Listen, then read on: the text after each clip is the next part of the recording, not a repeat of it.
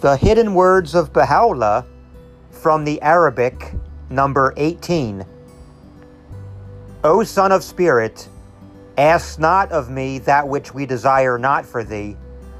Then be content with what we have ordained for thy sake, for this is that which profiteth thee, if therewith thou dost content thyself.